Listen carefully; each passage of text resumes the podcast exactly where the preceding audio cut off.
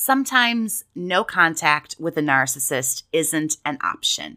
You have kids with this person, you're still married to this person, still living together, and you can't just disappear, much as you would like to. So, when you can't go no contact, you have to master the art of gray rock, and this is how you do it.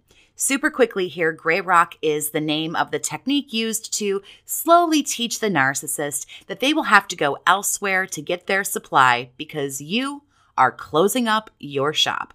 You want to essentially become as flat and dull and boring as just that a gray rock. Again, this should really only be done when you can't go no contact. If no contact is an option, that is honestly what needs to happen here. I have videos on gray rock that I highly encourage you to go on ahead and go through if no contact is an option for you. So let's go through when you gray rock, how you do it, and what it accomplishes. So, when? When do you start doing this gray rock? Well, you can start right this very second. That was pretty quick and painless. So, how do you do it? Well, it's all about communication and attention and cutting those things off. Let's think here about some of the stuff that a narcissist does silent treatments, ghosting, discarding, vanishing. All of that cuts communication so that you have no idea what is going on. And that is pretty much what Gray Rock does depending on your, you know, specific situation, contact needs to start becoming much more limited. Think of all the ways that you communicate with this person. Texting, phone calls, emails, in person. The goal here is to begin to limit those as best you can and get down to one or two lines of communication, obviously, preferably just one. If you text, start going through email and don't text anymore. It's helpful to avoid as many in person encounters and as many over the phone conversations. You want to limit the times that they see you and hear you because this is when you might lash out, get angry, get sad, whatever the case may be. And so when you're not in person, they can't see that reaction. If you're not talking to them over the phone, you avoid them possibly hearing some kind of tone in your voice. You want to limit that. You want to limit that as much as possible. Limit all of those lines of communication. Keep in mind, you're going to stop giving the narcissist the supply that they want your time, your attention, but also you know, as I just said, no more emotion. That's the name of the game here. You're not happy, you're not sad, you're not mad. You are incredibly indifferent towards them and you're not putting up with anything anymore. You let everything just kind of roll off your back. This bores the narcissist. They can't get a rise out of you. You don't lash out. You don't cry. You no longer become, this is a shitty thing to have to say, but you no longer become fun to torment because they can't seem to torment you anymore. And so when they realize this, they kind of start pulling away. They do slowly realize over time that they're not getting what they want out of you. Trust me, they don't like it all that much. If you want to talk about a narcissistic relationship that you feel that you're in right now, or perhaps you were in, you can email book a chat with Jess at gmail.com for private chats and coaching with me if you feel you need it. So limit, limit, limit as best you can. If you live together, spend time in other parts of the home, spend time away from home. Physical contact needs to stop or basically become next to nothing. This accomplishes, again, that, hey, you're not getting anything from me mindset. So now that communication is severely cut, you're only communicating in a different, in a couple of different ways, as opposed to maybe four, five, or six. The next thing is the level of importance. Do you have to say it? Do you have to answer? Do you have to engage? If the answer is yes, then obviously do so, but only to what is important. Let's say you get some long winded email about some rubbish, but somewhere in all that mess is asking about when they can pick up the kids. It's their time for visitation. This is a poor example, but we're rolling with it. Answer what needs to be answered in the fewest possible words and respond to nothing else. If they send you some long winded thing about the children, you respond with something along the lines of, Yeah, you can pick them up at six. That's it. It sends the message I'm not paying attention to the rest of the garbage that you sent me. I'm paying as little attention to you as possible.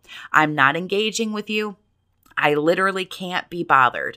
Do they email you and you have said that you're only going to communicate through text? Well, this is also very simple. You don't answer the email. In fact, you do nothing until they send a text message. Make sure that you have made these things loud and clear. I have to kind of say that. Don't not tell them that you're not going to go through email anymore. Just hey, you know, say, hey, don't appreciate the emails. We're just going to go through texting or vice versa, whatever works for you. But make sure that you've sent a strong and clear message. They cannot read your mind. You can't expect them to. But if they do things that you have already had the conversation about you're not doing anymore, do not respond until they communicate in a way that you have said that you will communicate with them. You are slowly sucking away everything they can take from you.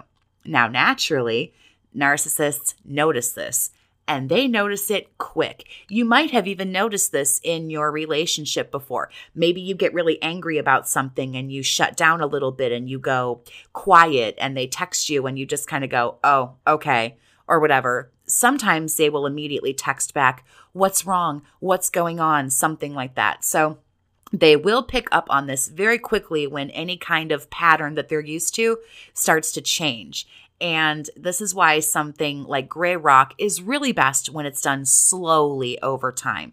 But again, they're going to notice, they're going to ask what's wrong. They might try and love bomb you, they might get angry. And this is where you really have to stick to your guns. Well, nothing is wrong that as your response.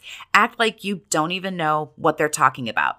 Their attempts in the beginning will ramp up as they try to sort out why their tricks don't work anymore. They yell and scream at you over the phone, and you just say, okay, and hang up. And they're like, what? It kind of scrambles their brain. It pisses them off and frustrates them. Why aren't you getting angry at them when they're insulting you or bashing you? Why aren't you getting sad? Why aren't you crying? Why aren't you engaging in the fight with them and telling them they're wrong and you're not playing the games anymore? And they don't seem to understand. Eventually, over time, though, they get bored. You are too much work, you're too much trouble, and you won't conform and play. So, what happens is the narcissist, in a roundabout way, will conform and play as nicely as a narcissist is going to play.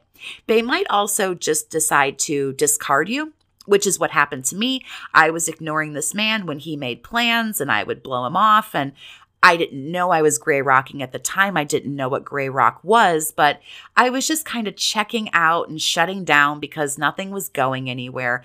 And inadvertently, I got dull and boring. And again, I was checking out and I soon found myself in the discard bin about two weeks later. So, gray rock is tough because face to face confrontations or when they can hear your voice. Again, you have to stay neutral and look otherwise unaffected.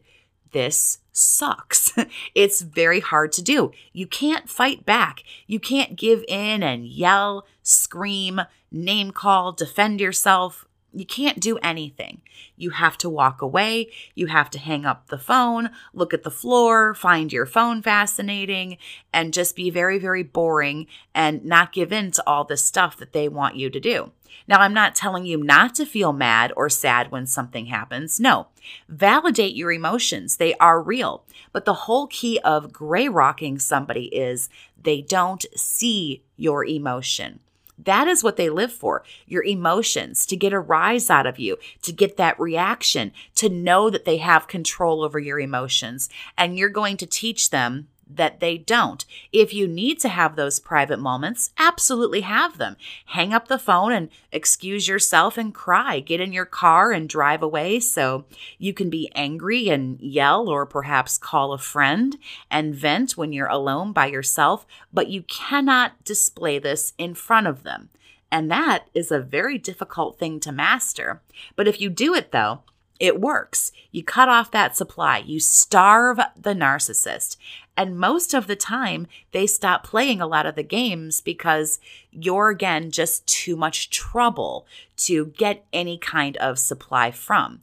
It's very clear that you're bored of them, you're over it. And so we can always hope that they get over it and move on as quickly as possible. If you want more videos, I have some on the screen for you to dive into. Please subscribe if you haven't. Thanks so much for listening. Have a great day, Survivor, and take care of yourself.